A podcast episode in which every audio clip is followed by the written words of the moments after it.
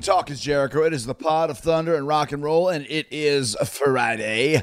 And today's episode being brought to you in part by Great Clips. At Great Clips, we want you to love your haircut. That's why we created Clip Notes, notes that tell us what you like, so you get your same great haircut every time, everywhere, every place. With Clip Notes, no matter which stylist cuts your hair, you get the haircut you want.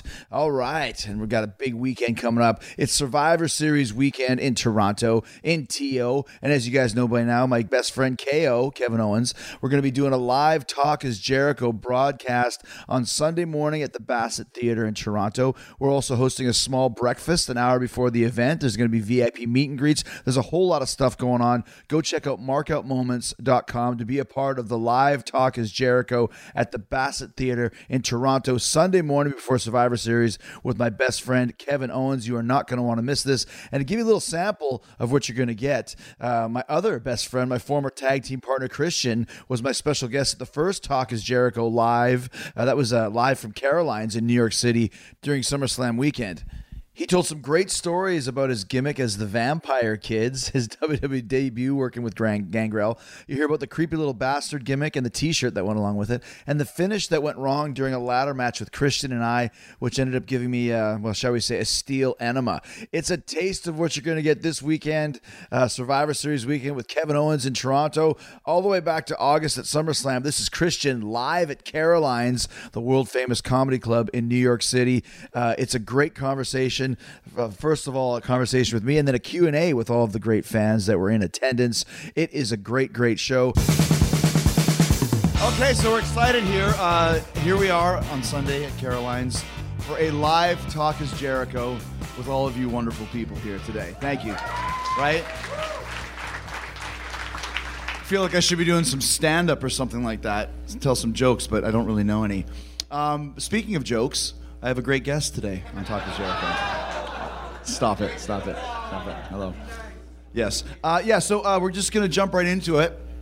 I've been doing this show for almost three years, and uh, this guy has been on the show once before. He was a great guest. He's a good friend of mine, and we were tag team champions together at one point, which is a funny story that I'm sure we'll tell later on today. So without further ado, which is a classic Vince McMahon uh, term, without further ado, uh, let's bring out the guest today on Sunday here at Caroline's, two-time W W E champion, Christian. Come on out, man. Here we go.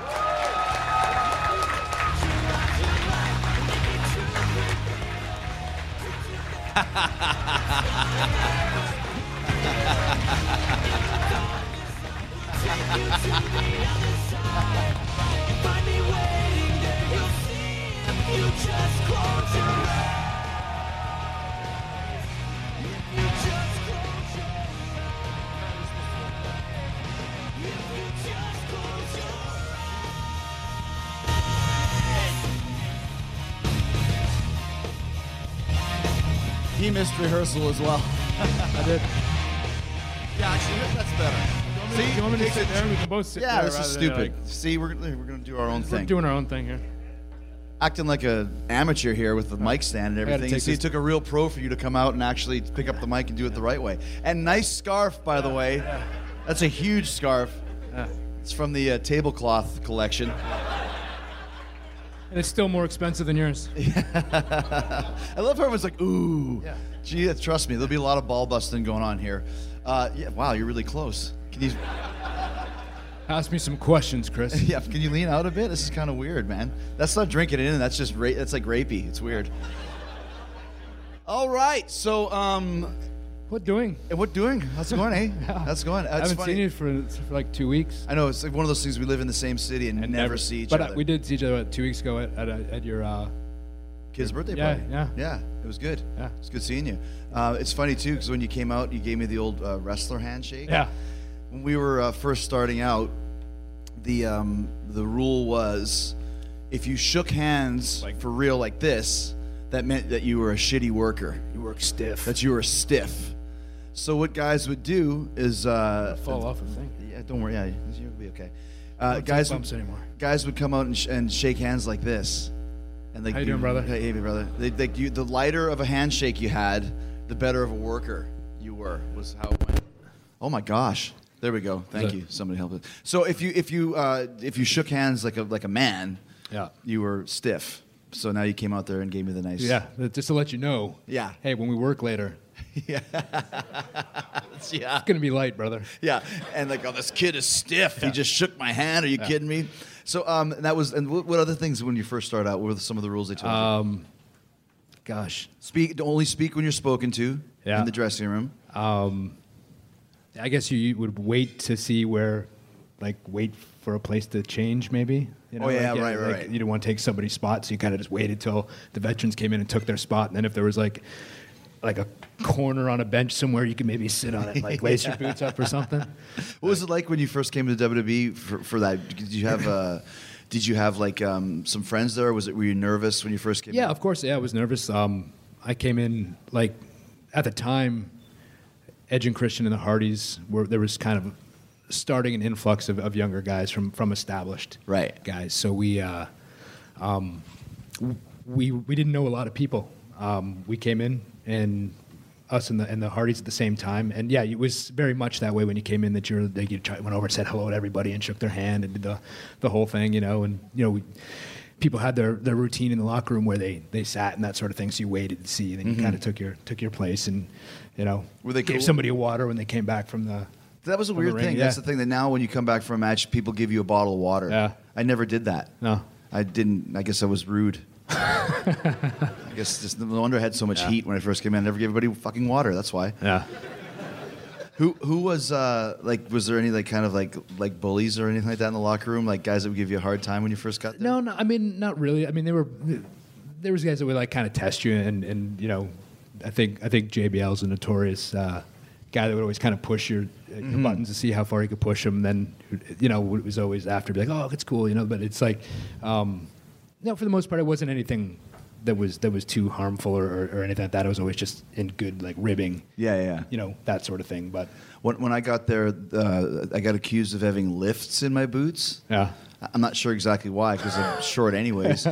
And that's what J B L was like, hey, you know, like it was Y two J, right? So, why so short? Hey, why so short? It's like, it doesn't even really match. It's not even, yeah. it doesn't really roll off the tongue, but. Okay. Hey, wouldn't it, wouldn't it have been why too short?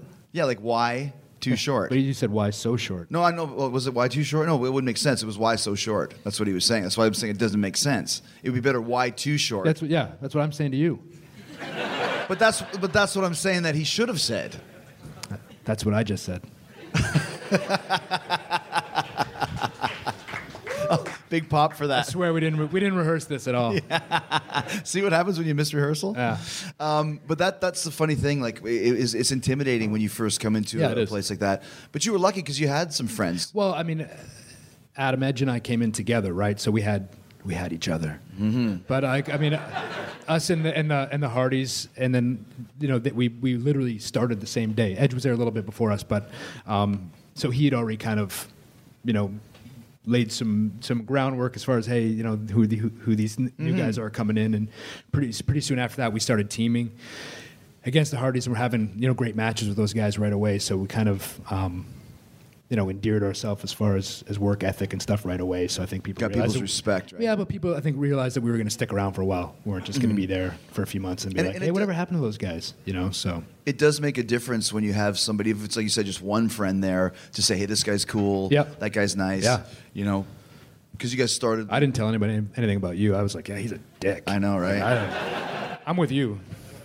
I tried to I tried to get him in Japan and tried to help him get work, tried to take care of this kid, and yeah. look what happens. I get there, he just leaves. What me was that? Hanging. That was in, in Winnipeg when you came, and it was funny because we'd heard the stories about Chris, like I, I used to wrestle in, in Winnipeg for this uh, little Italian promoter named Tony Condello. Tony Condello, and, yeah. Um, you were long gone at that point. I think you were living in Vancouver, but you're working in Japan, in Japan and Mexico. Yeah. You were you were like in our eyes, you were like this huge superstar, legend.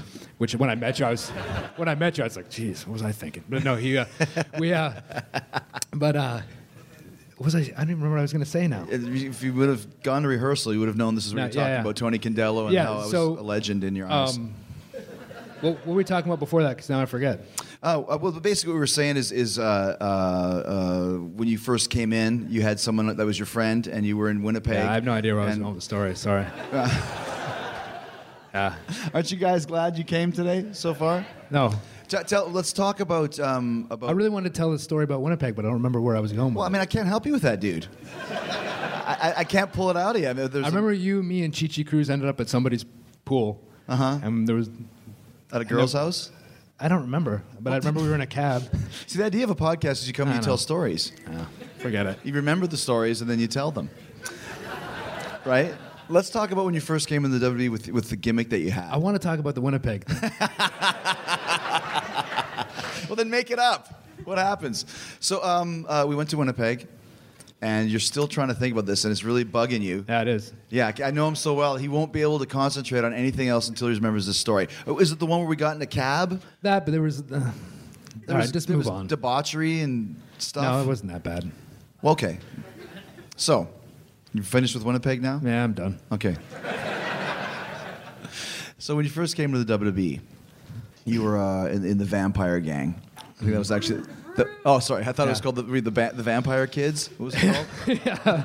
Johnny Vampire. The Vampire Kids with a Z. Yeah. So tell me about that, though, when you first came in there. Were you told you're going to be... Uh... Yeah, we're like these vampires.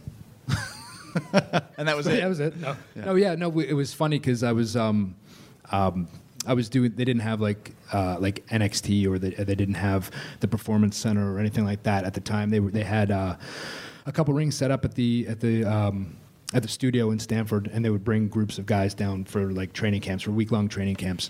So at the end of those training camps, they would book us on these spot shows, um, these little independent shows with uh, Killer Kowalski, and they would just put you know the guys that were it, were in our little group. Give us matches and put them on that show so we get out there in front of a crowd. And I remember it was like a Friday or a Saturday. We were down there at the end of the camp, and um, I think it was me and Sean Stasiak against the Hardys that night. And uh, it was a funny story, actually. Um, so um, Better than the Winnipeg one? Yeah. Much better. So the, uh, so I think it was Bruce Pritchard came up to us, and he's like, or to me, and he's like, hey, you're, uh, we need you at the pay-per-view on Sunday. You're starting. And then he walked away. And I was like... Well, so I kept following around. I'm like, what am I doing? What? He's like, I don't, I don't know. I don't know. And he's like blowing me off, obviously. And then finally, he's like, look, this is what, what the plan is, blah, blah, blah. Um, so, you know, this is kind of what you need. And it was basically leading into the, the Gangrel's underling, mm-hmm. you know, Edge's long-lost brother, the whole deal. And then I remember Jeff Hardy was so crazy. Still is, probably. But we... Uh, So we're talking about this match, and like I said, there's probably like a hundred fifty, two hundred people in the crowd, and then he's like, yeah, man, and then, you know, like, you go to the floor, and then I'll just do this springboard, like, moonsault off the off the top onto the floor, and there's, like, no pads on the floor. It's, like, concrete, and I was like, Jeff, um, you sure you want to do that? We're, like, starting in, like, a couple of days, because I told them they were starting also. I was like, you might get hurt. And he's like, no, man, I'm good. And I went, okay, let me put it to you another way. I might get hurt. And he, he's like, okay, I won't do it. So, right. Yeah. Let's not get hurt before yeah. we start. Yeah. So did you come in as, as a single or did you come in as a brood? No, so I came in as um, as uh, Gangrel was was feuding with Edge or starting a feud. Mm-hmm. So he he basically, you know, had this spell over his brother, brought me in to kind of mess with Edge's head. I came down through the crowd, like, and it was literally, it was funny because I, I was still getting booked on independent shows, even though I had a, had a developmental contract. So I still had a bunch of dates and stuff that I was doing, and I worked for this company called E C W A in, in Delaware. And um, they always treated me really well. So um, the camp was ending on the Saturday, and I had a show in Delaware that, that mm-hmm. night. So... Mm-hmm. um, They said, hey, we'll fly you up Saturday. And I was like, oh, man. So I went to them and said, look, you know, I, I, this guy treats me really well. I don't want to just leave him high and dry last second. Is there any way at all I can go do this show first? And they said, well, let's, let's check. So they said, yeah, actually, we'll, let's see if we can get him to put you on before intermission. Then we'll uh, we'll get you to the airport in Philadelphia, and we'll fly you up to Toronto because the, the pay-per-view was in Hamilton, Ontario, which is, you know, yeah. forty-five minute drive from Toronto. So um, Uh, I went and did the, the show in, in Delaware. So they went to the airport, probably in front of like maybe a hundred seventy-five, two hundred people. And then like less than twenty-four hours later, I'm on pay-per-view in front of fifteen thousand fans, and it just happens like that. And I was right. just like, I remember walking out and just being like looking around. And uh, I had made the mistake, I had big long hair, so I'd sprayed water on my hair, and it was so humid, all of a sudden I could like feel my hair growing. And I was like, it was like the Winnipeg story, I couldn't stop thinking about it. So I was like, I was like, oh my God, my hair is so... And I'm looking around, but then I was like, no, you got to concentrate on this moment because it's like the coolest thing ever. And I was like, I don't think my life's ever going to be the same after this moment. And it wasn't. It changed changed with, within in an instant that, that night. It's amazing how quickly it goes, too, because you're working so hard for years and years and years. Yeah.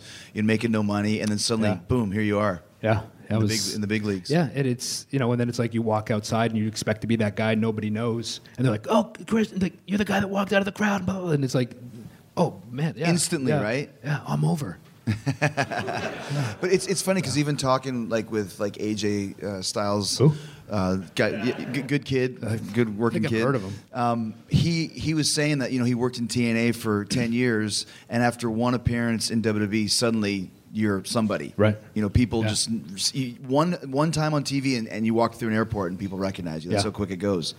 Yeah, I mean, there there was times, and like, so not saying anything bad about T N A, but when I was there, I'd be walking through an airport, and people were like, "Hey, are you retired?" Mm-hmm. Or like, you know, like, and that's not a knock. It's really not. And, no, but I mean, that's it's, you're, it's you're the right. truth, and and it's like, or like, hey, oh, it's cool, you're doing something, but when are you going back?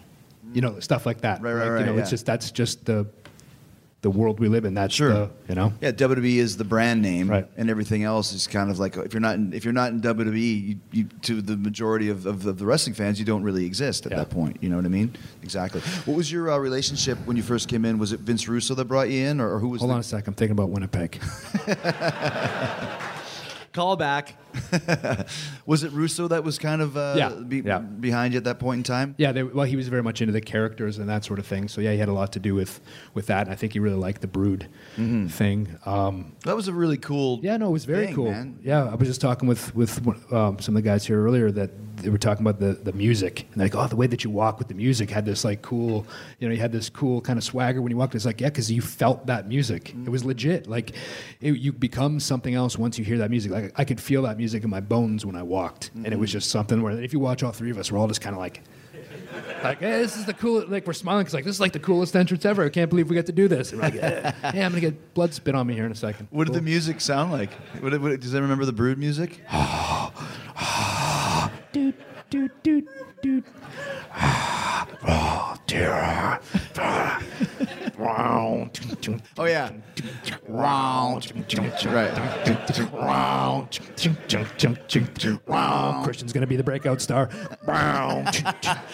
No one cares about Edge. But that was, and then you guys would come up out of the fire on a on a like on a on, yeah. a, po- on a podium. Yeah, rehearsal. It was crazy. So there was like on the the the old Raw stage was higher, right? And they had like a little elevator deal, and uh, there was a. They had one of the grates cut out that they would just pop out, and then they took a rope and they like laced it with like kerosene, not kerosene, something that was flammable, obviously. But they put this rope around and they put the wick down, the other end down through the, the other side of the grate. So they would just light it with a lighter and it would go, and come on. And then like if you can listen, or sometimes you could even catch a flash of it. Like when we were off and we were halfway down the ramp, you could hear. There'd be somebody behind us with a fire extinguisher, fire extinguisher putting it out, you know. And it's like, um, but I remember this. Like, and the funny thing is when you got on it. They could only lower it so far. So if we actually got on it and, st- and stood up, the the like our heads would stick out. So we got on it and we'd be like kneeling there. Over. It's like my like your knees are like throbbing and you're like, God, hurry up! And it's like, so then it was like we had to time it where it started to move and we'd have to like kind of stand up all at the same time. So it all looked moving. Like yeah. So it was. I remember this one time we. Um, I don't know if they put too much of the, the flammable stuff on it or what, but like the flame was like shooting up like behind me, and I could just feel the heat. I'm like, oh my God, my hair is gonna light on fire. I'm gonna like a fuck this giant furry fuzzy fireball walking down the ramp. Stop, drop, and roll at the top. Yeah, right, you know, kind of so, kills the coolness of yeah. the gimmick if you're actually lit yeah. on flame. Yeah. How was uh, uh, Gangrel, Dave Heath? When you did he help you when you came in? Yeah, or? You know he did, of course, and I think that he was kind of put with us also to kind of you know kind of that like. They saw us as young guys, and they didn't have a lot of young guys there, right? So it was like, look, we're going to invest in these young guys um, that that we think that can can stick around here and, and, and produce, but we got to make sure we have guys around them that can that can help them and guide them and, and kind of, you know, put us with a veteran so we didn't have to deal with some of the, the, the veteran stuff, you know? Right. So it was like, it helped us a lot in that respect. But I think he realized, too, that we were just, we were gung-ho about everything, right? We were just like, we're not happy with just being here. We're going to go as far as we can while we're here. Mm-hmm. So we had a lot of ideas, and sometimes he'd be like, guys, maybe just like, you know, just, just like relax for a bit. And we're like, why? Like, yeah. We have ideas, you know, like, so it was like we were, so it was a little bit of that, but I think he was kind of more that old school, like, hey, maybe just wait until yeah. it's, we I, were I remember, more like, no, we got to I remember one time there, you know, talking to him and he was like, you know, I've been a, a job guy for so long, it's hard for me to not think like yeah. that. And I was like, dude, you got to go. Like, you're yeah. got this great gimmick. It's a great entrance. Yeah. You got to take advantage of it. Yeah, and he, the thing is, too, it's like he was just, he's still to this day, whenever he calls me, he calls me Squeaky. Squeaky? Squeaky, yeah. He's like, Squeaky. But it's like, why are you squeaky? Uh, squeaky wheel. And he was like, he's like, hey, you're like a squeaky wheel. You just don't ever just shut up. And I was like, you know, sometimes just like, I was like, but like, I can give ideas, right? If they're good ideas, right? And he'd be right. like, maybe just, I was like, hey, man, squeaky wheel gets the oil, right? So it's like, so that's, from then on, he, he to this there day, you go, calls guys. Me, that's calls something that, I never knew that before. Yeah. You hear, heard it here first on yeah. Talk is Jericho, Squeaky. Yeah. If you guys want autographs Actually, later. Actually, I think I said it on the other podcast I did this morning at six a m Oh, did you do the yeah. other one? Yeah. Live at... Uh, uh, Jimmy Marvin... Jim and Marvin Luder podcast? Yeah. yeah, that son of a bitch. Talk is, talk is Marvin Luder. Talk is Jericho. So uh, tell us about the first uh, first time you ever met Vince. Do you remember? Um... Or first interaction you had with him? Yeah, I do remember, actually. It's, yeah. So... I was I was wrestling for this promotion in Detroit called Insane Championship Wrestling, brother. Is that the clown? No, brother. What's that? Is that the insane? Oh no, no, no, no. Okay. It was called Insane Championship Wrestling. It was very much in the extreme. Sure, era, it's insane, brother. brother. Yeah. yeah. So it was like we were the guys that kind of came in and just worked, but there was like around the guys that hit each other with lights and like tacks and stuff like that, you know. So it was like, so. I remember, I, like, you know, they always give you free shirts, and when you're a starving wrestler making no money, you take anything that you can get for free. So I had like all these like, if it's free, it's for me. Yeah. So it's like I had all these like, from all these little promotions that had all the T-shirts. So when I went for my first camp, um, there's a gym in the the headquarters in Stanford, so they took us all in to work out. And I was like, I didn't even think about it. I just put on my. my Insane Championship Wrestling T-shirt, rolled into the gym at headquarters, and. Uh, Vince walks in to get to work out, and I'd never seen it. I guess he knew the camp was going on, obviously. Um, but he walks in, and I'm like the first person he sees. He walks in, he goes, Insane Championship Wrestling. What the hell is that? And then walks away, and I was like, should I just like pack my bags now, or what, like what should I what should I do here? And I was like, so that was like my very first interaction with him. Did you ever tell him what it was? I, I don't think so. Like I just let it go, stupid. Let it blow over. over the, over the years, I remember when I first got there, um, Steve Austin told me, he said, "Listen, you need to establish a relationship with Vince yeah. because he's a very intimidating no, he is, yeah. guy. I mean, mm-hmm. even to this day, you're right. still always a little bit thrown off a bit. But how did your relationship get? When did you finally start getting that type of relationship with him?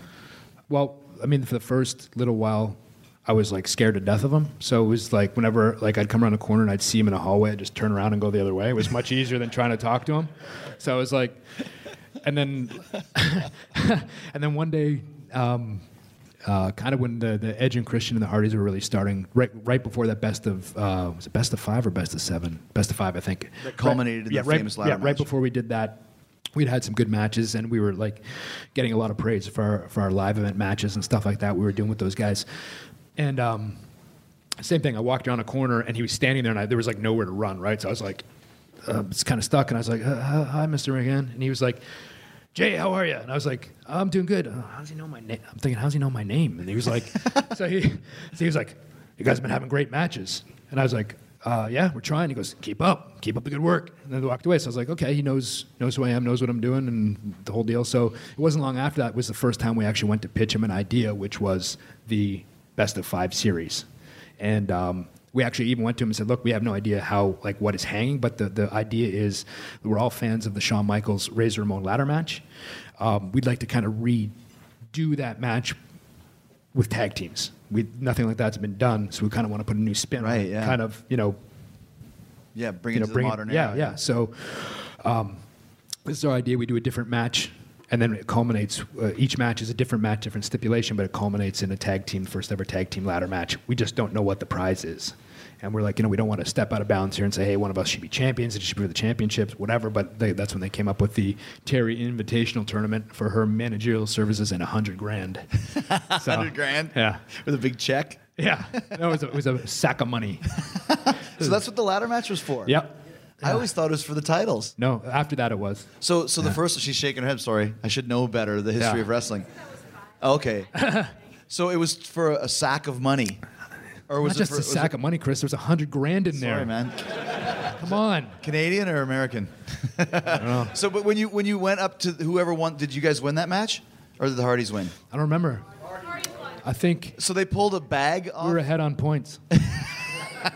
The Russian judge screwed you over. But so they pulled the bag off. It was an actual bag. Yeah, but like I think there was like foam that, like that's in the turnbuckle pad or something that was in it. But it was like I didn't know that. Yeah, and I remember like Jeff went up there and I would see him struggling with it, and he was like yanking on the thing, and I'm like, my God, this thing's not gonna come off. And he actually really like pulled it, and that's why he fell off, because he like had to really yank the thing oh, off. Oh, really? Yeah. So, so was he he literally fell. Yeah, he literally fell. Wow. You just turned like British there for a second. You're like, literally. He literally fell uh, off the ladder. There's someone uh, over there from England. Hello. Yeah. Hello, love. Hello. That's one of the, the famous rivalries from the Attitude Era, though, I'd say, would be the uh, Edge and Christian versus the Hardys. Yeah. I mean, it's uh, you guys had so many great matches. Yeah, we did. And then you threw the Dudleys in there. And right. It was, uh, it was uh, lightning in a bottle, kind of. Mm-hmm. You know, like, it was just. Because you guys worked for a year, two years with those. That yeah. And then it was like that whole like, kind of like trade off, you know, they would go together and we'd like go with like Too Cool or something, or, or you know, uh, X-Pac and Road Dogg, or, or, or something to that effect, and then we'd always kind of come back like us and then Dudleys and then us and the Hardys, and then kind of like uh, that whole kind of, you know, work was, the, work the circuit, brother. Was it you guys that brought the uh, the midget Hardys out? Yeah, actually, tell us about that. Is there someone here that might have done that? Who? What are you talking about? What? Somebody in, in attendance might have had a lot to do with that. Oh, okay, yes. There's, a, there's a, a former head writer of the W W E's here, but we're not going to point He's him out. He's wearing a mask. He's wearing a hood. He's wearing a mask. Under so his could, alter ego, the Herky So you could be kid. sitting next to the head writer of Raw for many years. Just nah. look to your left and right. You yeah. don't know who it's going to be. Watch what you say. Yeah, that's right. So tell tell us about that, though, with the, I just remember the, the midget. Yeah, artists. no, we, they, they, it was actually when W W E New York was, was kind of in full swing. So they would take talent um, up on Mondays to do live shots from the restaurant. Oh, yeah. So they would have like viewing parties and stuff of, of, of Raw Live. So I think it was the, I don't know if both teams were up there or one of them was. Um, but yeah, that's kind of, we were just, we were going to give them a rematch or something. And I can't remember how it, the whole thing played out, but we were just like doing Edge and Christian stuff, right? So it was like, it was just so funny, like, seen this little guy come in, he looked just like Bubba would look, but in like well, those were mid form. midget Dudleys. There was, we had midget Dudleys and midget, and midget Hardys. And midget Hardys, yeah. I remember the midget Hardy yeah. in, in Greensboro, North Carolina. I remember Carolina. Well, the one guy showed up and he wasn't he wasn't short enough. Like he was he was just a he wasn't a little person. He was just a short person. Okay, so right. he was like, they're like, we can't use him. He's he's just a short guy.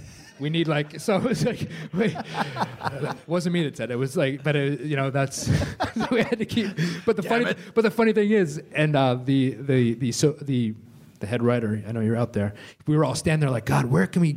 We were like in like Greenville, North Carolina, or something. Where where can we find him? And all of a sudden, we look and there's like a guy, and he worked at the arena, and he's carrying stuff. And we're like, hey, hey, you, come here. And he comes over and he was like literally like like moving chairs in the back. And like an hour later, he's live on Raw. You know what I mean? It was like, yeah. I remember they set yeah. these horrible wigs yeah. on yeah. and you put the whole thing on there. Yeah. We're like, who could we, where could we find in Greenville, North Carolina? What? You know, it was one of those Midget. moments. Yeah. Midget. So. Yeah, that's funny. um, it, it's, it's great because you're talking about being a, a tag team. Uh, you and I were a pretty formidable tag we team. We were thrown together. Thrown together. Um, tell why were we thrown together? What happened? Um, it was um, Raw Roulette in um, Vegas. In Vegas, and it was a, a T L C match, mm-hmm. and it was basically you. Um, God, I can't remember who the uh, Kane. You. It was Kane and Hurricane. Yeah, me, you, and I, Jeff and Van Dam, right? Yeah, and it was. Uh, I think it was you. You guys were up for the match, but you had to pick a partner that had already been in a T L C match. Oh, okay. And that's when you came and you were like, "I was your number one pick." Yeah, right, right. Yeah, because I was told that to, to, to pick. No, you weren't. Yeah, yeah, yeah, yeah.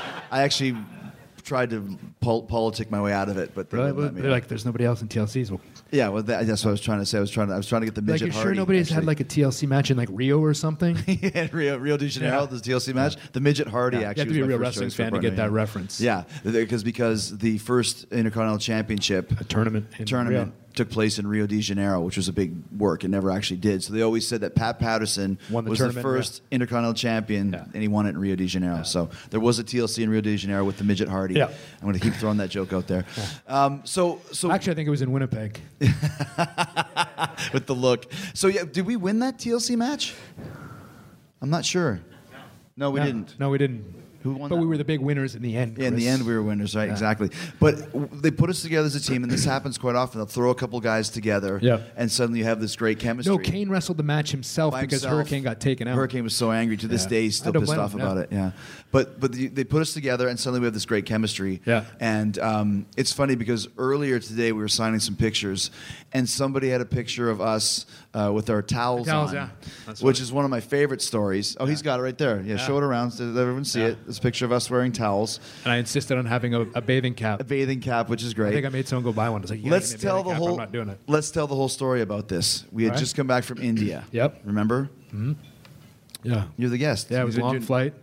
No, okay. I'll, Airplane I'll, food wasn't so great. I'll take over. No, we, we, so we everyone we, was we, sick. Everyone was sick. Book, uh, Booker got Booker sick. Booker T was like dying of, of dehydration. We were, no, we were supposed to do it with, with Booker and Goldust. We were, we were supposed, supposed to have a match, match with Booker and Goldust. Yeah, and all right. of a sudden, you and I were like, it was like, it was like, did the show, show start at nine then?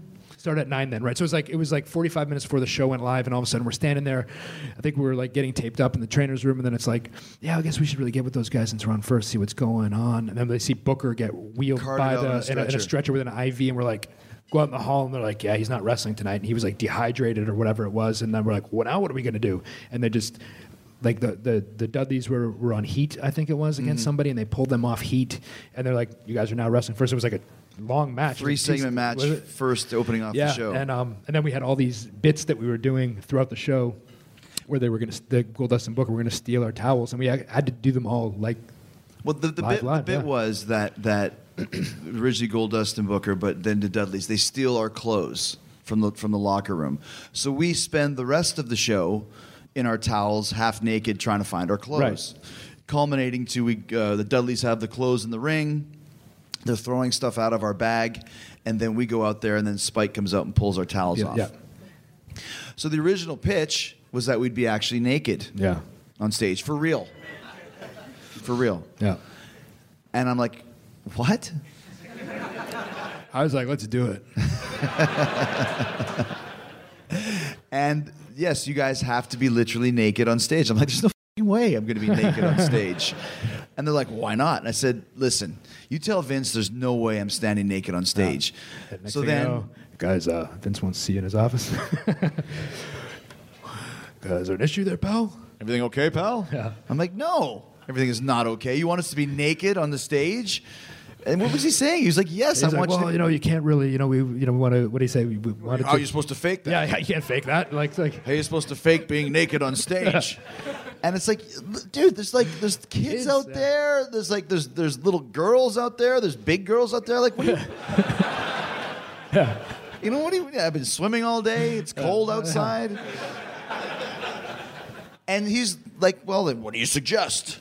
And I was like, well, why don't you put like one of those little like Rubik's Cube yeah. distortion things? Somehow we got the seamstresses to make us skin-colored thongs. Yeah, skin-colored thongs. Yeah. So we put the skin-colored thongs yeah. on, and then put the digital distortion over top. Changed of my it. life. Changed, yeah, yeah. Well, and that was literally what uh, that was literally what they yeah. wanted us to do, mate. Yeah. So, yeah, so that was the time, yeah, and so we went out there, and then Spike uh, pulled our towels off, and then we run around, oh, we're so naked, and that's basically what happened, but he yeah. did really want us to be naked on stage. Yeah. I have a confession to make. What? I'm wearing a skin-colored thong. And no pants. He's taking his pants off, ladies and gentlemen.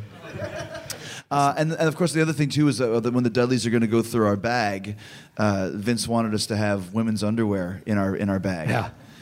And I was like, like once again, like what? It's not enough. Yeah. What? What? Uh, well, well, you have women's underwear in your bag, so now we're tra now we're now naked transvestites. Well, tra now it's like, okay, it doesn't mind having ideas as long as they're better ideas, right? Yeah. Like, like well, what, what do you suggest then? You have to have an idea, right? And right. I think the unnamed Raw writer that Head was, writer here, who was, was like, here. What about ass cream? And what? You know, ass cream. And he's like, huh, huh, that's great. And then it was like, so that's what it. That's, that's what it turned into. And I'm like, fuck, we gotta find a jar of ass cream. Like, yeah. We go to props. Yeah, hey, yeah. Uh, I think it was Richie Posner yeah. at the time of the props. Hey, Richie, yeah. can you make us a jar of ass cream? He's like, sure, yeah. extra large, a jumbo size. Yeah. So that's when, yeah, Bubba pulls out. Like, oh, look at this. There's a clothes here, and you got your yeah. boots here. And yeah. ass cream? Yeah. Yeah. What do you do with ass cream, might I ask? What is ass yeah. cream, and what do you do with it, might I ask? Yeah. But then you brought the, the ass cream back. Yeah. It's, it, it comes up every now and again. It pops up. And I remember, too, the, the unnamed Raw writer was like, do you want... Um, do you want it to say thirty-three percent more or thirty-three percent more ass? I was like, oh, yeah, more ass for sure. And he was like, okay. So we had to put on the label. Ass cream, yeah. now with thirty-three percent yeah, more ass. ass. Yeah, because yeah, you brought it back with Goldust. And that was like this, yeah, and the second one, and that's what, like, like Goldust says, he pulled it out of his Santa bag, and he's like, I brought something for you, too. And then you've been a bad boy. I was like, I'm gonna, yes, you have, but I brought you something anyway. And then I, I was like, he hands it to me, and I was like, ass cream? This is Jericho's. I don't use any ass cream. And he's like, and then all of a sudden he looks at me and goes, with thirty-three percent more ass. That's his thing. And I was like, oh. So I was like, yeah. Yeah, that's right. Yeah, you were mouthing. Yeah. It's Jericho's. Yeah. It's Jericho's. Um, we had a good series with Booker and and, and we did. Goldust. Yeah, they were yeah. Uh, really funny guys and the great char characters as well. No, they were, and it was like it was funny too because the, the dynamic of them, they were such on the opposite end of the spectrum, right? Like mm-hmm. this weird guy that that wears makeup and is just like crazy, and Booker's like funny, but he could be serious, and it's almost like he liked him, but he didn't like him, and he kind of felt sorry for him. It just worked, and it was like it was good for our kind of heel foil, like you know, to be yeah, you know, yeah. that because we were just like these idiots, and so. I but remember that one match, the uh, the rope broke? Yes. And we worked like half the match with a broken the rope. The second rope broke. I went yeah. to do the, the, the drop kick yeah. onto the apron side. Yeah, and, and I was and like, why too short is not getting up to that top rope without that middle rope?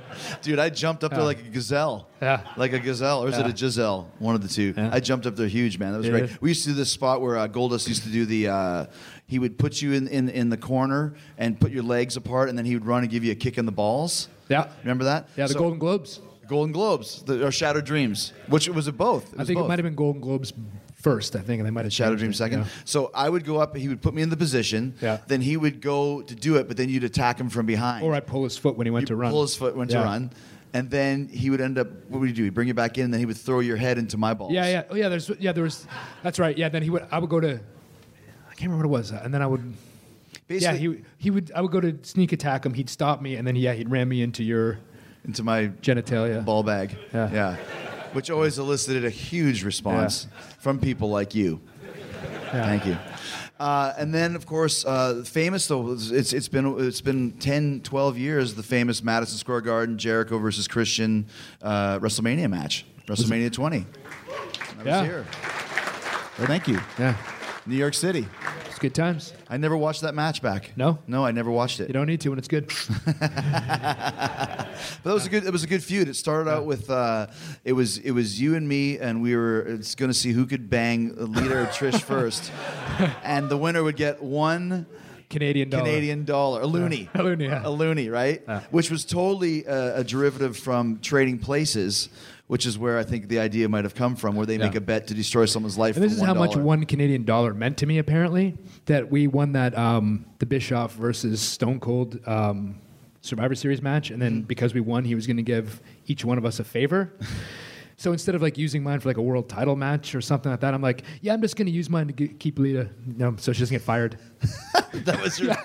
like if you think about it, like logically. Like, and I forgot they yeah. gave us a wish. Yeah. And you kept Lita from getting fired. Yeah. Wow. Yeah. That's kind of a... a, a I yeah. wanted to win that dollar. Yeah, really bad. Do you remember? Because we, we did a lot of that stuff too with like the uh, the um, the sandwich boards with Austin. Uh, yeah. The uh, hell no, we won't go. We were getting. Austin was the commissioner. Oh, because we were... hostile work environment, right? So we were right. out there like um, drunk with power. Yeah, yeah, yeah. Austin's drunk yeah. with power. They yeah. would have us do all those comedic, like ridiculous, funny yeah. things because uh, they knew we could get it over, right? Yeah. Yeah. So then um, we do the WrestleMania twenty match, which starts out with um, I think it was Trish. She wasn't out there. She, didn't she wasn't run out, out there. The right, right, yeah. right. So, and, and what, did you remember? I had put her in your finish like the week or two before, and we hadn't seen or heard from her since. She was gone, right? Yeah. Because was that, she, she was, was distracting you from our tag team. Because uh, that's what our, led to our us. conquest. To re See, it's always a girl that regaining. leads two guys. Yeah. It's bros before hoes, man. You should have known that. I, thought, I did know that, apparently. You didn't. Oh, I didn't know that. Yeah. Was it? I, I can't remember that match, though, but I remember, um, was it, uh, have you seen it? Is it good? That was like probably the stole the show. uh, it was a good match. Yeah, I, yeah. Remember, I haven't watched it back in years, but I, I, I do remember watching it back. Uh, and there was like, I mean, there was I think a, a spot in there where we went up and we were going to do like a butterfly suplex or something from the top rope, and just because there's not much room up there, and there was like some oil on the rope or something, but I slipped and fell back down. But somehow you kind of caught me and like pulled me back up, and somehow it worked out better. It was like more real almost. Mm. Like I like stuff like that, you know. Like I like how like, you said there was oil on the ropes, yeah. And then you just fucked like, up. Like I think, like I think I stepped on my, I think I stepped on your shoelace. The fan ran in the ring, yeah, and pulled my leg or there something was like, like that. Somebody opened the, the bay door at the back, and there was yeah. like a breeze that came through. I think there was an earthquake in. too that That's night. right, and a typhoon, yeah. and a tsunami. Um, But the, the other one that, that was, what makes me uh, that I think about was we had a ladder match in Portland. Yeah. And we had worked on this finish. yeah. And I remember I was just coming back from like a back injury. And like I'd run in, and, it, and then a Adam had gotten hurt. So they had it was supposed to be you and Adam. And they switched to me and you because I was just cleared to come back mm-hmm. from a back injury. And then you he got hurt.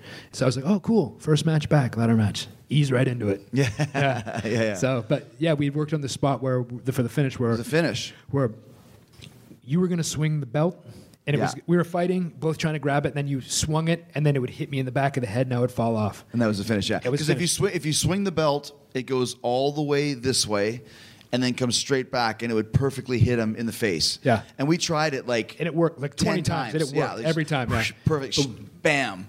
So it's like, what yeah. a finish. We've never seen this before. Yeah. It's, it's hard when you do yeah, a ladder yeah. match to, to think of stuff that's new. And, and, and that's dramatic. And right. it's like, you know, that's shocking. Yeah. You know, so to get all those, those because, you know, we work for reaction, right? So it's like yeah. when you're trying to, to, to, to get the most out of the moment. So then it, here goes a swing, and I'm like, it's, I see it come back, and it's like this. And I'm like, oh. Yeah. It, so I'm like. I swang it, and it goes, and then of course it just yeah. goes. There was yeah. some oil and on I think the rope. It might have like, I think, I think, I, I think it might have like grazed my head or something. And I was it like, it was really and bad. I was like, I, I think I just went to you, bulldog, and you just bulldogged me off a thing, and that was it. And then climbed back yeah. up again. But it so. was so bad because, like you said, you see it go. Okay, here we go, here we go, baby. Fight, fight, fight, fight. Swing the belt, and it goes super straight, and then it just completely goes like, meow, and yeah. you know. When you're in the course of a ladder match, it's very real because it's it's, it's dangerous. You can get hurt. You right. do feel. I think I, I remember I fell on the ladder on my ass. Yeah, it penetrated me. yeah, I, I, I, yeah. I've been penetrated by a steel ladder, ladies and gentlemen, yeah. for real. That's not even a joke. And it's so like you're you're in the moment, and then the the illusion is there. And as this thing is coming back, and I can tell that it's moving and it's not going to hit you, the whole thing just goes womp womp womp. Yeah, yeah. And you're like, oh. The like, thing is, too, you could have the best match in the world if the finish gets it just kills the whole thing. It kills it. Yeah, but and it's, it's like, like we. I, I I still like we.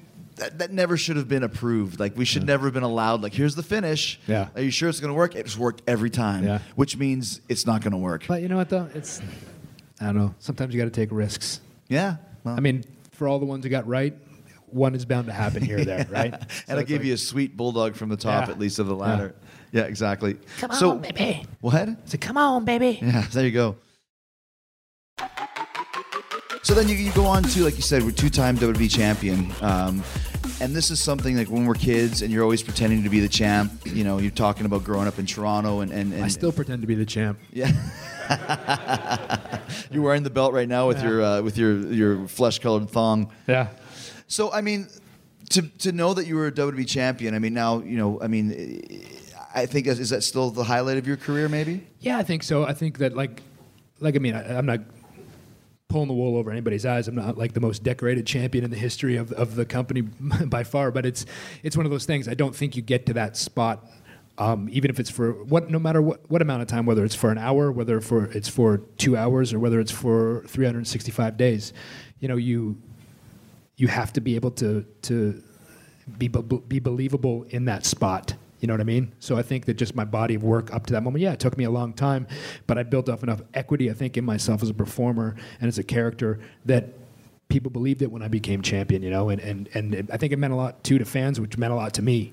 And because uh, people were asking for it for a long time. They wanted to see it. I wanted to see it. And, um, yeah, it was definitely a highlight of my career for sure. You had gained the respect from the fans at that point, so when you got it, they were happy for you. Yeah.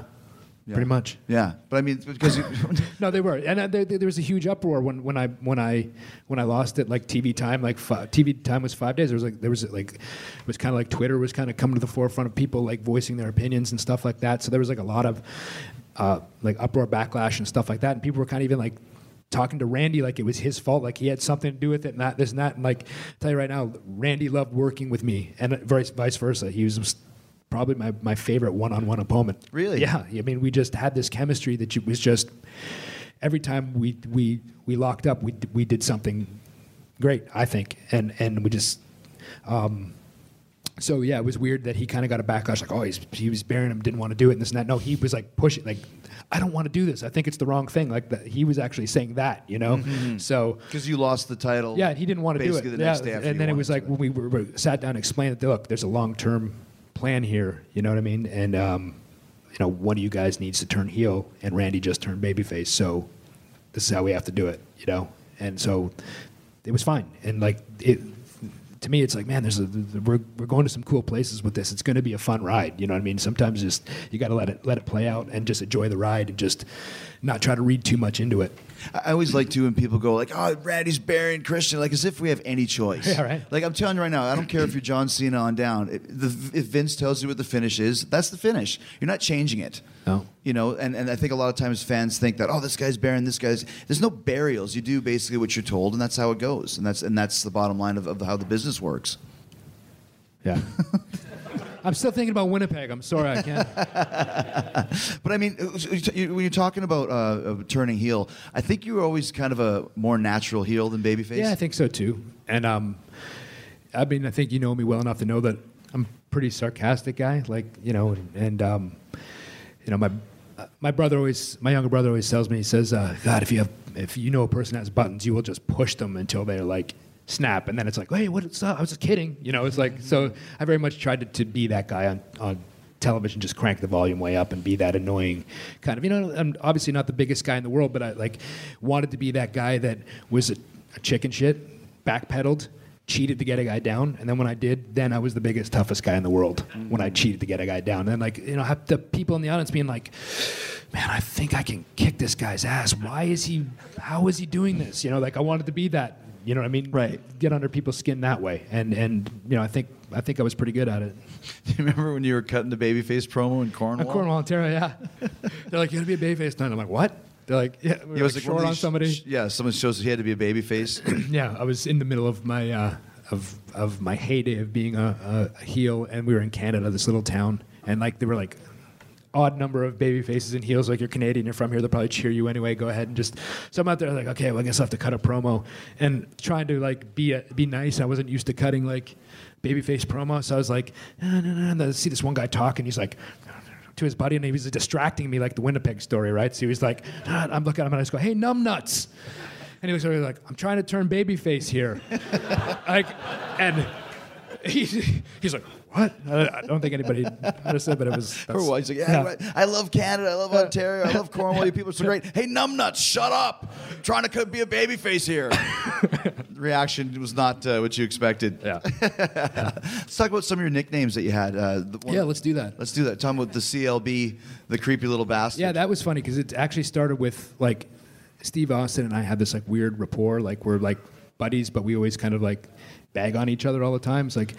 Hey, what's up, you miserable piece of shit? Eh, not bad, you stupid idiot. Like, just like, like that. Like, we'd be like, just how much can we run each other down when we see each other? And, like, sometimes if people don't know us, I'll be like, hey, you moron, whatever it is. Like, and then people are like, oh, my God, did he just say that to Steve Austin? And it's like, you know, but we had that kind of rapport. And then, like, one day we're sitting in, in like, in catering or something, and I said something to him, and he's like, said something, turned around, said something to me, hey, creepy little bastard. And then uh, somehow somebody heard it, and it might have been the... The unnamed Raw writer might have heard it, and then it was like, yeah, it turned into like when he was the authority figure and we were kind of going against him, he just kind of said it on, on air and it just kind of stuck from there. And I actually had an idea at the time too where I was like, hey, this might be a good merchandising thing where there's like a creepy little bastard shirt.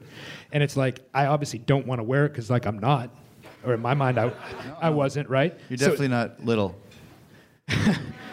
But, uh... Winnipeg? Oh, Winnipeg.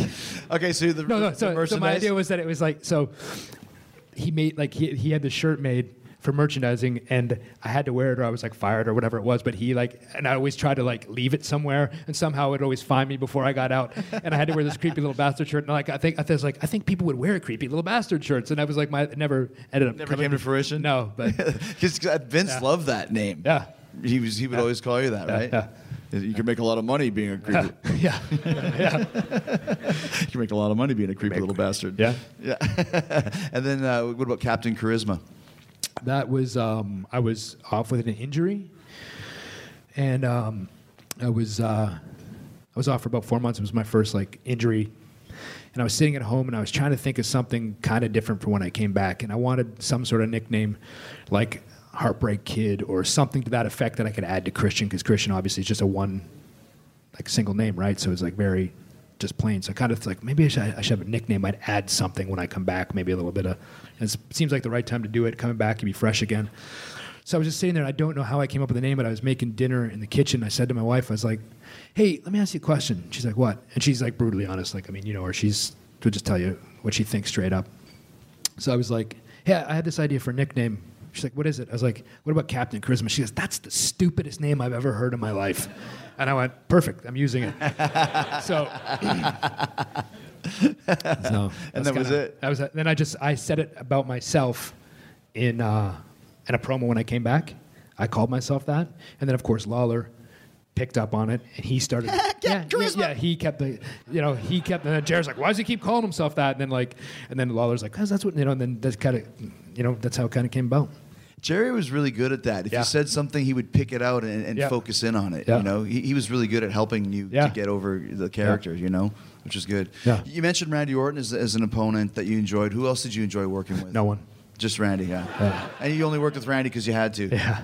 Yeah. If, if you could clone yourself, yeah. it'd be the perfect. Work opponent. Myself, it'd be perfect. No, um, God, there's so many. I mean, obviously, the Hardys and Dudleys, we had great one with those guys. Uh, you and I working together, and, and we always had good matches, singles matches too. I remember one time when uh, E C W, when I came back in E C W, and you had a bunch of stuff going on. You literally, like, we used to do E C W before. Uh, yeah, before SmackDown. It was before Raw. Before Raw. Yeah, and um, so we had to do it super early, and like. I think it actually started at like six thirty.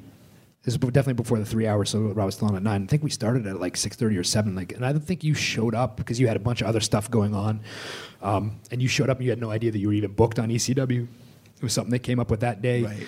And you walked in and we were like already in the middle of shooting stuff to put on the show, like backstage segments and stuff like that.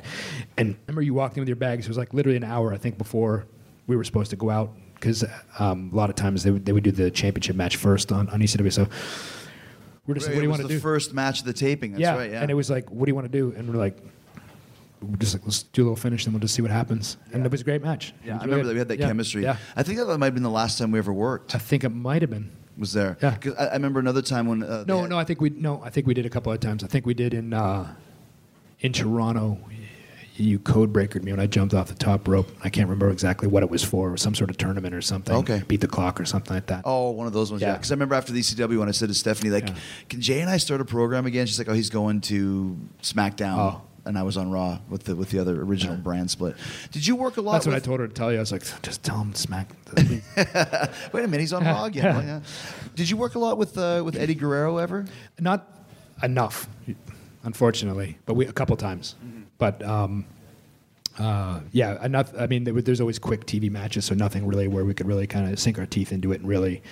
But somebody I definitely wish I had the chance to to, to do more with and have, like, a long match or even a program, whatever. Um, but, yeah, unfortunately, they were always just quick Yeah, I T V never matches. Had any program with Eddie um, in, in W W E, which was, yeah. you know, people always say, oh, you and Eddie work so much. We only worked in W C W, never in W W E, very, yeah. very briefly, like you said. What about Owen Hart? I got a chance to travel with him a bit because he was in Calgary. So a lot of times he would connect in Toronto, and at the time I was still living in Toronto, so we would end up on the same flight a lot of times. And he was such a funny guy and such a good guy, but he taught me a lot about traveling. Like, look, this is what you need to do to get to here, like get in and out of places. He was a master of getting out of airports, getting in the cars, getting like getting home, and like getting to places real quick. Yeah, I remember he uh, he would only carry uh, he would just travel with carry-on. Yep. He never checked a bag. Yeah. Because he always wanted to just get off the plane and go. Yeah. And like it would be a little wee, like almost like yeah. a shaving yeah. kit. Yeah. Like, that's all. That's all you have. Yeah. He's like, that's all I need. Yeah. Right. Yeah. And I remember another time too. He he uh, he said always get to the airport a half an hour early and have a coffee. because that way you don't have to rush. And every time I'm rushing, I always think, oh, I should listen yeah. to Owen. You get yeah. there half an hour early. Because that's the hard part people don't understand. It's like the wrestling matches themselves are hard, but it's the travel it's harder, to get yeah. in and out. That's the hardest part. Yeah, especially you know? if there's like a flight delay or something like that. Like I remember this one time, we were I was on, a, on my way to uh, Omaha, Nebraska for, uh, for a live event, and I was working with Booker uh, for the Intercontinental title at the time. And um, I had all these flight delays, man. It was a nightmare. And I remember getting into Omaha. The show started at seven thirty, and I landed at like eight thirty. So the show was already on, like an hour in. And at the time, we were going on like first or second. And I remember I called. I don't remember who was the, the producer or agent, whatever it was. I called, and they were like, don't worry, we bumped you back to after intermission. So just get here as soon as you can. And I'm like, well, what's going on now? Oh, we're just about to go into intermission.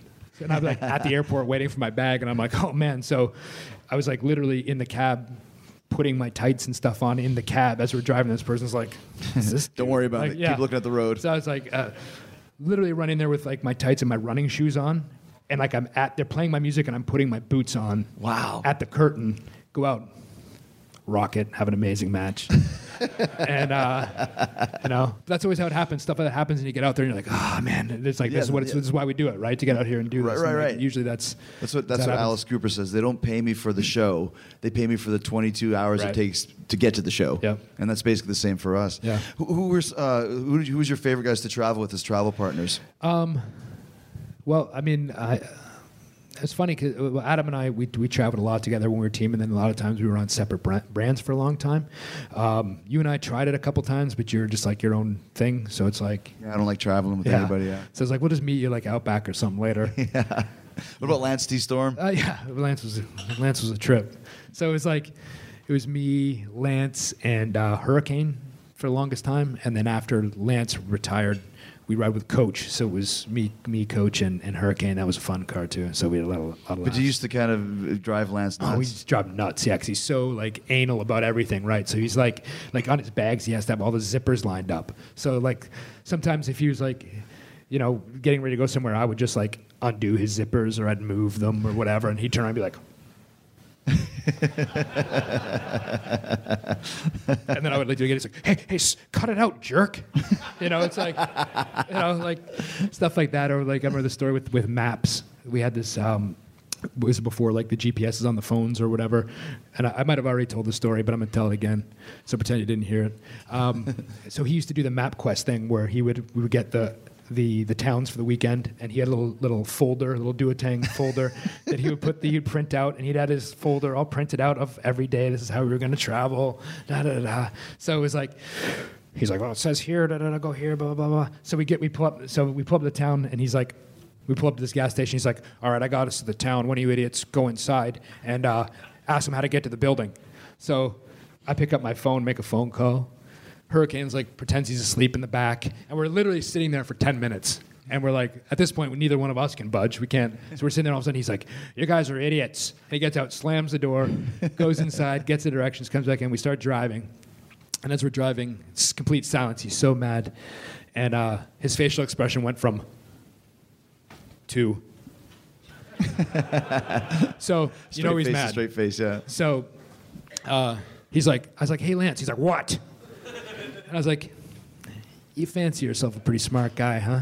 He's like, I'm a lot smarter than you. And I was like, are you? He's like, yeah, I am. And I was like, hey, on, well, on those um, those addresses for the arenas and stuff they give to us before the road trip, he's like, yeah, what about them? I was like, you know, you could, in MapQuest, they have little lines. You can actually put the full address in there. Instead of just getting us to town, you could probably get us right to the arena. And he goes... He just turned beet red. His eyes were bulging out. Like he didn't say a word. He was so mad. But like that's the kind of guy. Lance he would just put in the town. Yeah. yeah. And then the actual yeah, arena. Yeah. So, so he was so mad. You can go all the way with this, right? Yeah. Last question. Uh, Is it about Winnipeg? Very storied career. Yeah. What's your what's, what's your what's your story about Winnipeg? No. Uh, Story. I gotta know about Winnipeg. Yeah, some you know later on, as soon as we're done this, yeah. thing, you're gonna, the Winnipeg story. I'm gonna call gonna, everybody back. Yeah, tonight. everyone. Yeah, you, you guys make sure you're in the area. So you we've got be, all your email addresses yeah. and phone numbers. Yeah. So if we call you back, yeah. that means he's got the story. Yeah. Uh, all the great matches that you had, is there one that stands out as your favorite? Um, well, I think the um, obviously the first ladder match with the Hardys is the one that kind of put us on the map, and um, it was just like a, like. it was a great night. You know what I mean? Like I said, it was, and we came back, and I remember Mick Foley said to us, he said, guys, you just became W W E superstars. You know what I mean? You, you cemented yourself tonight. This was the night. So it was like, that will always have a special place to me. That, obviously, um, winning the world title against Alberto Del Rio for the first time in Tampa, which is like my second home. All right. Yeah, so that was pretty cool. Um, so the, those are probably the two that stand out the most. All right. Well, and of course, this day is, is probably this the, is greatest, like the day, greatest, day greatest afternoon with yeah. the greatest crowd here. Uh, thank you so yeah. much, Christian. The longest field goal ever attempted is seventy-six yards. The longest field goal ever missed? Also seventy-six yards. Why bring this up? Because knowing your limits matters, both when you're kicking a field goal and when you gamble. Betting more than you're comfortable with is like trying a seventy-yard field goal. It probably won't go well. So set a limit when you gamble and stick to it. Want more helpful tips like this? Go to keep it fun ohio dot com for games, quizzes, and lots of ways to keep your gambling from getting out of hand.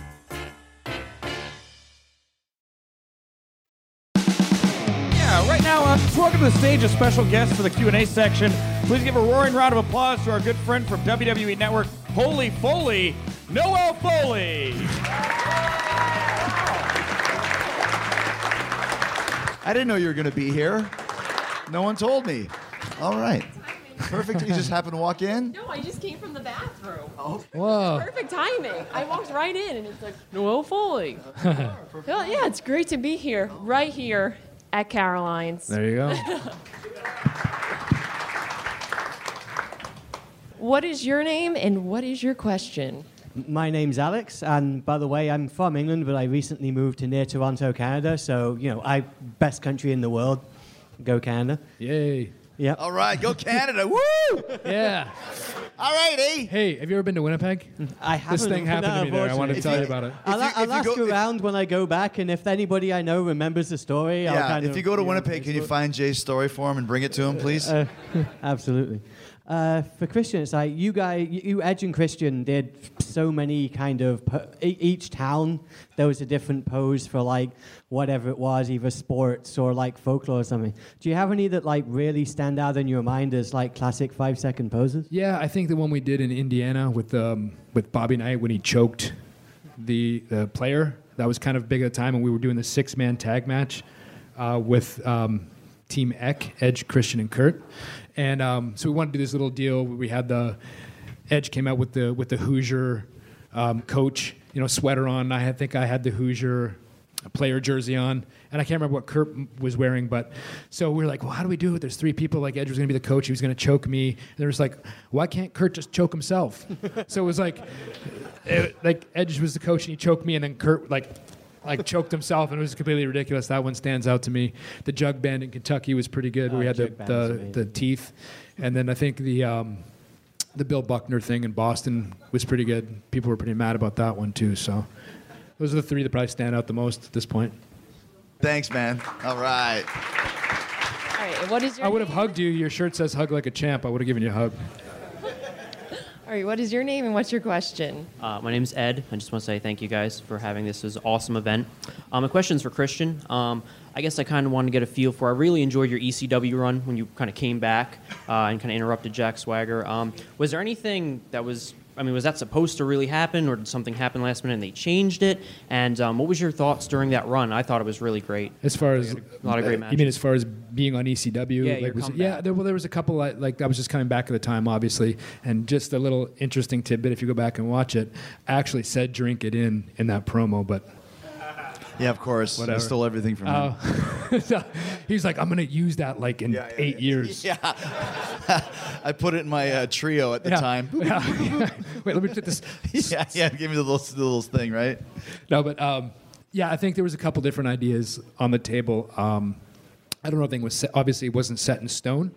Um, I know there was a couple things about me maybe being the guy that attacked Jeff Hardy. I know it had been tossed around, but nothing was set in stone at all. I know that for sure.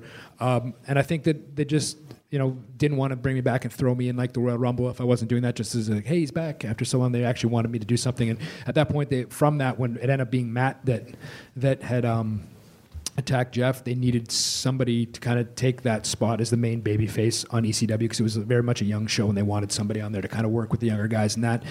And, I mean, honestly, you could take it either of two ways. You could say, well, it's kind of a slap in the face. Or you could say, I'm going to make this show my show and have some amazing matches. And that's what I did. I was like, cool, let's do it. I just wanted to get back. And I was like, I saw a, a, a blank slate where I could I could be the focal point of the show, come back, ease my way back in, and prove, kind of reprove myself all over again that, hey, being the focal, I can, I can be the focal point of a show, whether it's this one, whether it's SmackDown, or whether it's Raw. And I was fine with it. And I had some. I, I actually had a lot of fun. That was that was a really fun run. I really enjoyed it. Yeah, thank you, sir. Appreciate it. Uh, Big Ed. Let's hear it for Ed. Woo. Ed Jackson, ladies and gentlemen. Hello. What is your name and what is your question? Hi, I'm Josh. Uh, Christian, I really loved your T N A stuff. And uh, the one that I dial up, it's really obscure, I guess.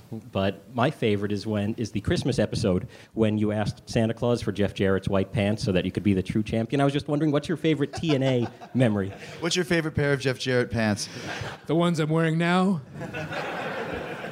um... Yeah, I, um, yeah. I mean, I think working with with uh, with A J was probably one of my, because I, I really liked, and I and I always thought that he would be great here, and I'm glad he's doing what he's doing now. But I always thought he was like just a, a really top caliber performer and was going to be breakout at some point. So um, working with him and kind of see him progress and get more confidence as he was working with me and stuff like that um, was probably the funnest part for me there, and and, and that sort of thing. But yeah. Okay, what is your name and what is your question? My name is Nick. I have a question for both of you. Um, has there ever been, like, any time you've been so fed up with like the front office or creative that you had legitimate thoughts of like leaving? Legitimate thoughts of leaving? Yeah, like leaving the company. Um, a couple times I did. I, the, the one time I was actually going to leave was I was I had just done a job for Viscera in San Jose. And then I showed up, and I was I, for some reason I had talked myself into getting really pissed off. Like, I'm quitting. This sucks. Sick of losing every night. And stupid. Blah, blah. Um, and we were in State College, Pennsylvania, and I was walking to Vince's office. I was going to tell him, I'm giving my notice. I'm done. As, as I'm walking to his office, I see a, a, a former writer, not the guy who's here, a guy called Tommy, and um, he was standing there, and he's like, "Hey, Chris, how you doing?" I'm like, "Oh, fuck this! I'm gonna go leave. I'm, I'm, I'm giving my notice. I'm telling Vince I quit." He goes, "Well, you might not want to do that until you find out what you're doing today." And I'm like, "I don't care what I'm doing. Doesn't matter. I'm quitting." He goes, "Well, let me just tell you what you're doing first, Tommy. There's nothing you can say that's gonna stop me from going in that office and quitting." "Okay. Well, you're winning the world title tonight." I was like, "What?" "Maybe you should tell me." And that's the night when uh, when I beat Triple H uh, in the first segment of Raw, and then had to give the title back, you know, twenty or thirty minutes later. But I was ready to quit until thank thank God I saw Tommy first, or I still would have walked in there and been, made a real fool of myself. Probably wouldn't have won the championship that night. There you go. Christian. Oh yeah, I mean, of course. I mean, with anything, when you are passionate about something you do, you always want to do more. Right, so there's a lot of times you're like, I could be doing more than this, and I could be, and you're like, yeah, screw this, I'm just gonna. There's no reason for me to be like, yeah. You get those thoughts, but then you, you calm down and you think like an irrational, uh, like a rational adult, and you realize, hey, you got, you have to do the best with the situation that you're put in. Yeah, and um, you know, you're getting paid, and it's a pretty cool yeah. job. So sometimes you just got to relax and sit down and say, hey, this is really so bad. And I think once you actually think about it rationally, you realize that it's much better than, you know, digging ditches. Yeah, when, you're, or, when you're passionate about what you do, there's always those emotions that kind of go like this. So, yeah, you definitely get those thoughts, but then you reality kicks in and you're like, you know. Yeah. Yeah. Thank you. Hello. What is your name and what is your question? Um, I'm Luke, and if you could go back and win a match that you lost, which one would it be? I never lost a match, brother. The crowd was entertained. That's all that mattered. Yeah, I mean, the, it, it,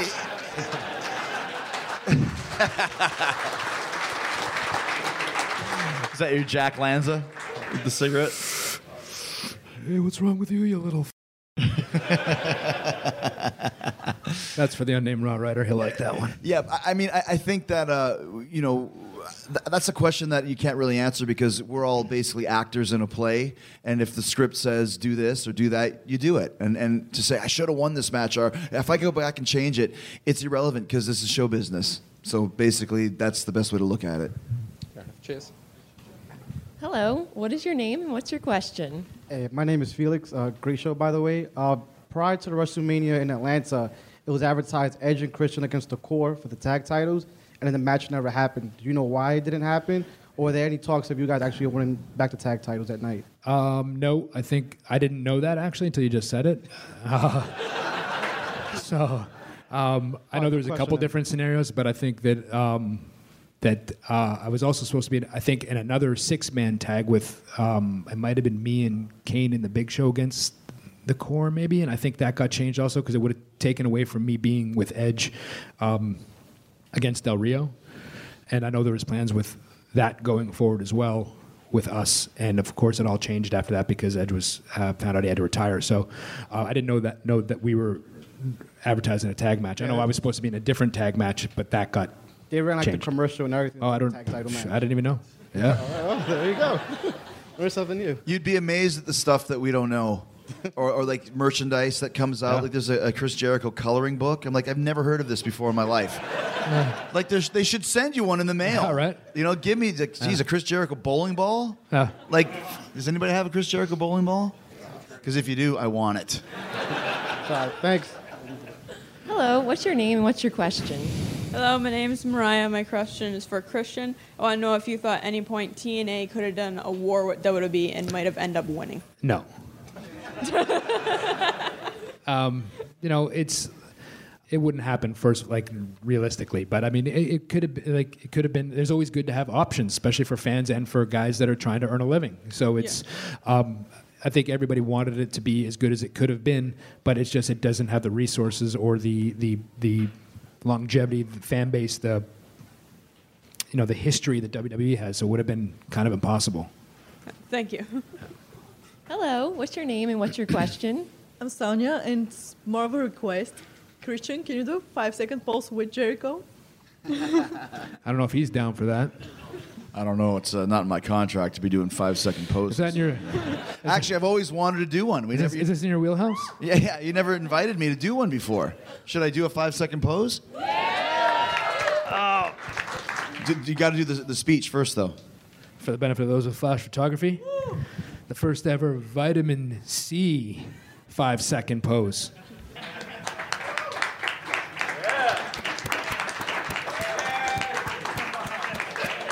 Drink that in. Drink that in, bitch. That was great. Seriously, go back and watch that first E C W promo. I said it. I said you did? That's funny. What's your name and what's your question? My name is Jamie, and are you in a music kind of mood? What's that? A music kind of? Mm-hmm. Uh, well, always. If I give you the kazoo, will you play a song for oh. Kazoo was never really my bag, but... Oh, she has one. Oh, yeah. Well, this... Look at this. They came prepared. I can play Jer- I can play your music with the kazoo. No. Yeah. You could? You might have to do the squig squam, squig squam part. Okay, but sorry. All right. I, I might be able to do that. That's not my thing, though, yeah. You ready? That,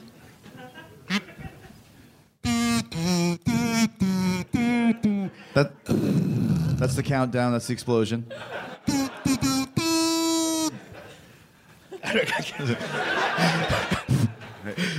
still thinking about Winnipeg. How do you do this? I don't know. How does... Well, mine's not working. There's some oil on this one. It's not working. Yeah. Yeah. I think I see a shoelace sticking out. There you go. Yeah, all right, it wasn't very good. A little bit of it. Never. Yeah, that was it, awesome. It never was. I thought that was great. Hello, what's your name and what's your question? My name is Christian, and I have a question for Jay. Yeah, you got to call me with my yeah. shoot name, brother. Yeah. Thanks. Yeah, okay. My name is Christian, and I have a question for Christian. Yeah, what's up? Uh, who came up with that whole uh, three-second, five-second pose? With, was it you or was it Adam that came up with that? I take full credit for everything we've done. Thank you. No, uh, actually, um, we were trying to figure out a way to, um, when we kind of turned heel from the Edge and Christian tag team, we were trying to figure out a way to not come through the crowd so we wouldn't get, like, hit or pulled or pushed. It was, it was really hard to do, actually. Um, So actually, the unnamed Raw writer was like, "Hey, what if we do a thing where you know you're kind of too good for the fans? You don't want them to touch you, but you still want to give them their moment with you. You let them look at you, but they don't—they're not allowed to touch you.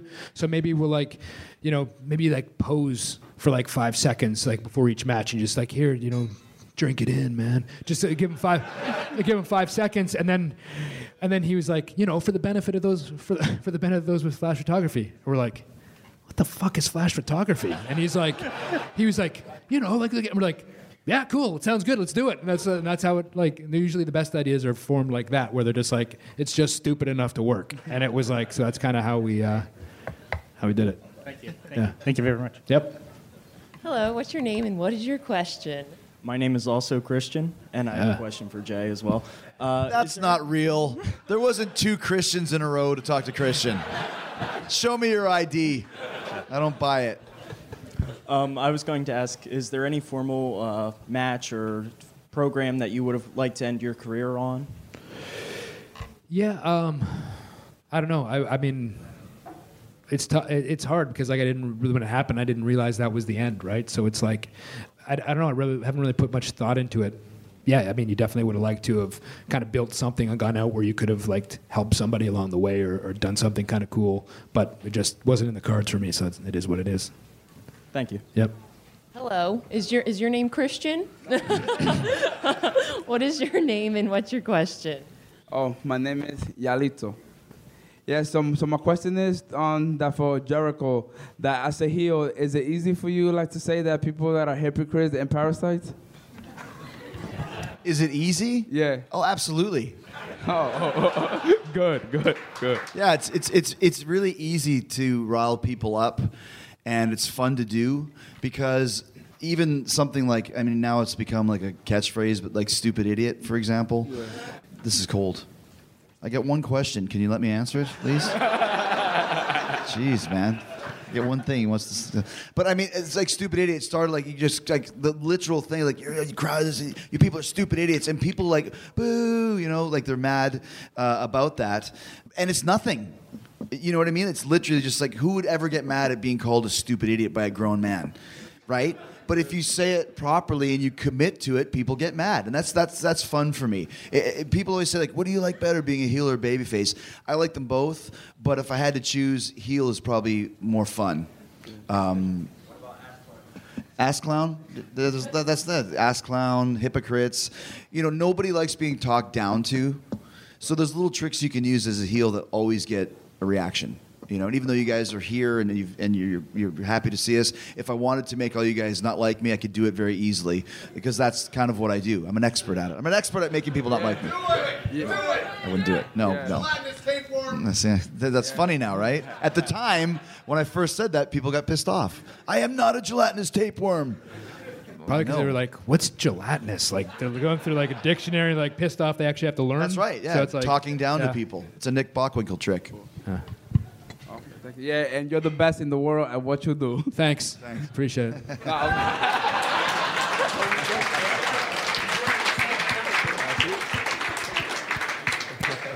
Thank you. Hello, what's your name and what is your question?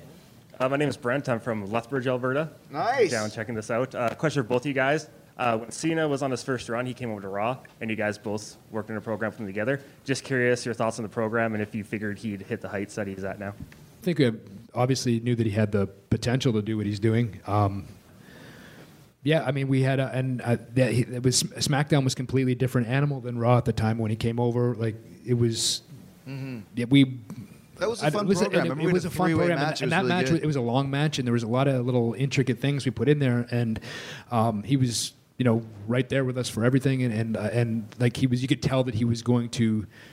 From there, he was gonna it's, just gonna keep going, and he was he was a special like it's talent. Easy, it's so. easy to say this, but I honestly can say that I, I knew that he would from the start because I saw him do this backwards promo, where he would say something like, "Hey man, you know, nice T-shirt. You didn't understand what I said? Let me rewind it and say it again." And he would like talk like you're rewinding something, and I just thought it was so like brilliant. Like what a cool idea.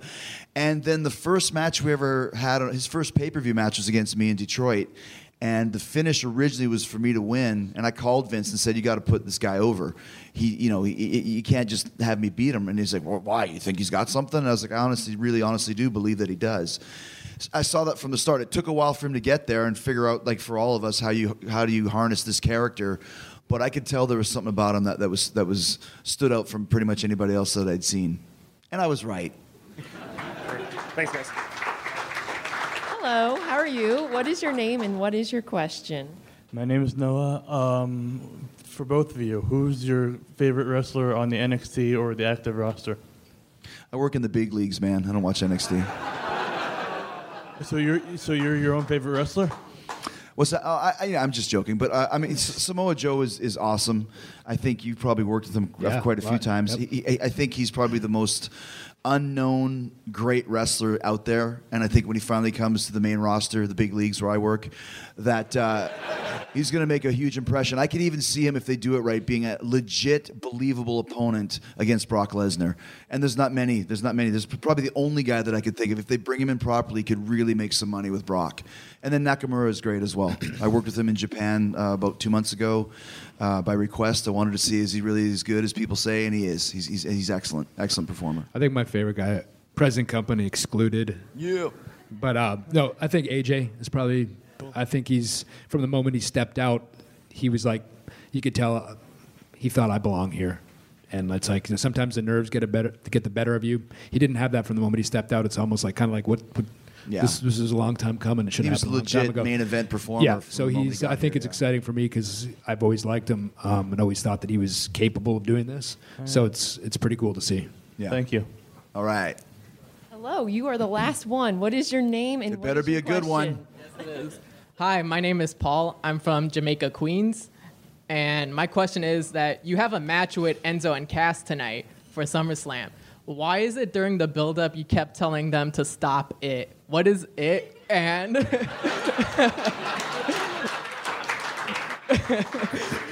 what? That's the eternal question, isn't it? um, yeah, when you're ready to find out, I will fill you in. Until then, you're not ready. What? Hey, can you tell me? No. All right. There you go, man. Okay. No, actually, where, where that started from, just as a quick thing, is I just, I'm, I'm, I'm it was kind of, um, I guess you call it a challenge for myself. I wanted to see if I could get the word "it" over. Honestly, that was, I was like, I, I, I think, I think I could what? get the, the word. Yes, you're right. It's, this, it's like, it's what? Yes. Now it's it. In the fine tradition of just getting a one-word uh, catchphrase. So uh, I think it's working so far. I'm, I'm going to continue on it. There you go. Continue on it. It. Ladies and gentlemen, Chris Jericho and Christian. Thanks to Christian for coming out to the live Talk is Jericho, live at Caroline's. We had a great time in New York City, and we appreciate all the Caroline's crew for making it so easy. And if you dug today's live Talk is Jericho podcast, I got another one this Sunday, Talk is Jericho live in Toronto at the Bassett Theater with a very special guest, my best friend Kevin Owens. That's the Sunday morning before SummerSlam. We're doing a special V I P breakfast at ten a.m. Then we got Talk is Jericho from eleven to twelve. Then from twelve to one thirty, it's a special private meet and greet, signing, all that great stuff. Go get your tickets now at markout moments dot com. You know how great Kevin Owens is on the mic. We're going to tell some great stories, stuff you've never heard before. Be a part of the live experience. Uh, live at the Bassett Theater, Talk is Jericho, ten a.m. till one thirty before SummerSlam, or before Survivor Series. And when we're done with that, head on over to um, my good friend Jim Ross. J R's got a, a ringside uh, show, one-man show. He's doing that at S C T V, uh, Second City Theater in Toronto, just across the street from the Bassett Theater. So have a great wrestling-filled day. First of all, Talk is Jericho live in ba- at the Bassett Theater with Kevin Owens. Then zip over to C J R's show. Then zip over to Survivor Series, where Kevin and I are the co-captains, and we are going to kick some butt against SmackDown this weekend. All right, thank you for listening. And uh, thanks to, uh, of course, like I said, checking out all my sponsors, including the O G sponsor, Amazon. Easiest way to support Talk is Jericho. Great way to get your holiday shopping done with no hassles or crowded malls. You can find my Amazon links at podcast one dot com. Click on the Killer Deals button on the top right corner of the page. Then hit Talk is Jericho. I got the Amazon links for U S A, U K, Canada. Every time you use them, Talk is Jericho Amazon links. Amazon kicks back a small percentage of the show to help us cover production costs. You can buy anything you want on Amazon. And using them Talk is Jericho Amazon links, they're not going to cost you any extra fees or hidden charges. Once again, podcast one dot com. Click on the Killer Deals button in the top right corner of the page. Then hit the Talk is Jericho button. You find all my other great sponsors there as well. D D P yoga dot com slash Jericho. Get fifteen percent off the D D P Yoga program, plus three full months access to the D D P Yoga Now app. DraftKings, use my promo code Y two J to play for free with no deposit this weekend. Uh, the Books dot com, B O U Q S dot com, use the promo code Jericho. Get fifteen dollars dollars off your order of sixty bucks. That's a twenty-five percent savings. Don't forget Pura Dior. You go to two minute club dot com slash Jericho for twenty dollars off plus free shipping on your first order uh, to get your hair back luxurious and thick once again. Uh, thanks to all my sponsors, and thanks for checking out the Jericho Network of Podcasts. One, we got you entertained every week. Killing the Town with Storm and Cyrus is on Tuesday. Smart intellectual discussion about pro wrestling. Uh, telling some crazy stories about E C W this week. They're actually uh, reviewing their debut episodes on E C W. Uh, some great old school E C W stories. Keep It at one hundred with Conan uh, is on Thursdays this week. The Eddie Guerrero tribute was amazing. Huge hit. Team Tiger Awesome. So funny. If you haven't checked out Team Tiger Awesome, go give them a shot. Monday, Truly and, uh, and Clint Gage. Hilarious pop culture conversations. That's every Sunday. Lots of shilling here, but just go to o- iTunes or O-Tunes. Hit the subscribe button on all the Jericho Network shows, including mine. Leave a five-star rating and review on iTunes. We all appreciate it. Thank you so much for listening. Keep listening for the sixty-second A P News headlines coming up next. And next Wednesday, the hits keep on coming. After Tony Iommi was uh, episode three hundred, we're episode three oh one here with Christian live in New York City. Next Wednesday, go back to the rock and roll. One of the most famous bands in rock and roll history, and another rock and roll Hall of Famer, the Sex Pistols. We got the stories of the early years of the greatest punk band of all time, the Sex Pistols, with original bass player Glenn Matlock. That's right. He's talking all about how the Sex Pistols got up and running, how they formed, how they broke up so quickly, how volatile they were. We're going right back to London in the mid seventies. This is the Sex Pistols, the early years with Glenn Matlock on Talk is Jericho. We are rocking it next week. We're rocking it this week. We're going to see you this weekend at Survivor Series. We'll see you this weekend at Live Talk is Jericho at the Bassett Theater with Kevin Owens. Be there or be square. Yeah, boy! You can download new episodes of Talk is Jericho every Wednesday and Friday at podcast one dot com. That's podcast one dot com.